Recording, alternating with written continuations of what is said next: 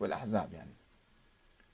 وسحب العلماء تأييدهم من الملك فيصل حيث قام الشيخ الخالصي بعد سنة من مبايعة الملك بشرط العمل على تعزيز الاستقلال يعني بايعه واشترط عليه العمل على تعزيز الاستقلال. فلما رأى الملك فيصل يكرس الاحتلال البريطاني قام بسحب البيعة منه علنا ومعارضته بقوة. أعلن معارضته له وقال هذا أنا خلاص بعد سحبت بيعتي منه.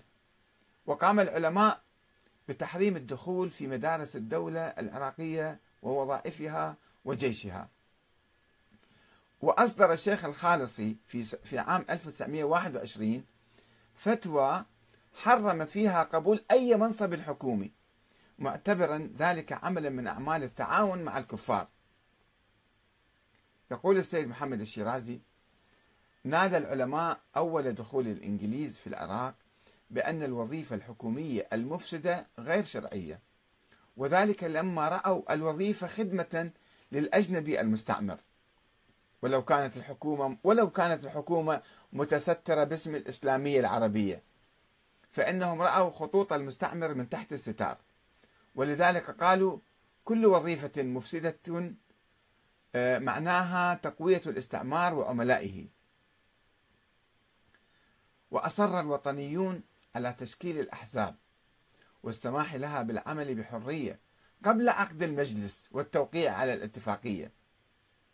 ولكن الحكومة المنصبة من قبل الإنجليز كانت تفضل بوحي من السير بيرسي كوكس إجراء الانتخابات دون أحزاب ليسهل التلاعب بها. وعندما شكل محمد جعفر أبو التمن الحزب الوطني ومحمد أمين التشفتشي حزب النهضة وأخذا يقاومان الانتداب. قام كوكس باعتقالهما مع مجموعة من السياسيين وسفرهم إلى جزيرة هنجام في, الجزي... في الخليج ليقيم الانتخابات بحرية ودون معارضة. اتضح أن الانتخابات ستزور وأن الهدف منها هو تمرير المعاهدة الاستعمارية بأي صورة وضد إرادة الشعب العراقي. ولذلك أصدر الشيخ مهدي الخالصي وعلماء النجف وكربلاء بتاريخ 8 تشرين الثاني 1922 البيان التالي. لقد أقيمت الانتخابات بأساليب غير مرغوب فيها بقوة السلاح البريطاني بعد فرض الحظر بالقوة على الحزبين السياسيين اللذين كانوا يعبران عن مطالب الأمة الحزب الوطني وحزب النهضة. وإبعاد الزعماء الوطنيين أن المساهمة في الانتخابات أو أي عملية تماثلها مما قد يعرض ازدهار العراق في المستقبل للخطر فحكمه حرام بموجب الشرع الإسلامي والقرار الإجماعي للمسلمين. وأكد العلماء الكبار الثلاثة الإصفهاني والخالصي والنائيني موقفهم في بيان آخر.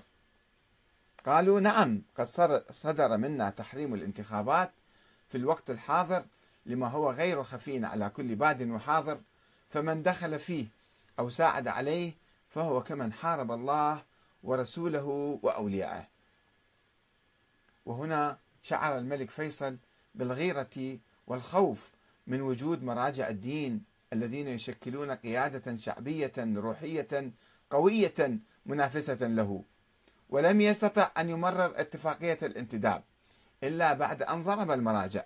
وخصوصا الشيخ مهدي الخالصي وسفرهم إلى خارج العراق. وبما أن الكثير من مراجع الشيعة كانوا ينتمون إلى أصول فارسية فقد سهل على النظام العراقي الحديث العميل الذي رفع راية القومية العربية أن يعزلهم عن المجتمع العراقي ويمنعهم من التدخل في الشؤون السياسية العراقية. ولم يسمح لإثنين من كبار المراجع وهما الشيخ محمد حسين النائيني والسيد أبو الحسن الإصفهاني بالعودة إلى العراق إلا بعد أن أخذ منهما تعهدا بعدم التدخل في السياسة العراقية.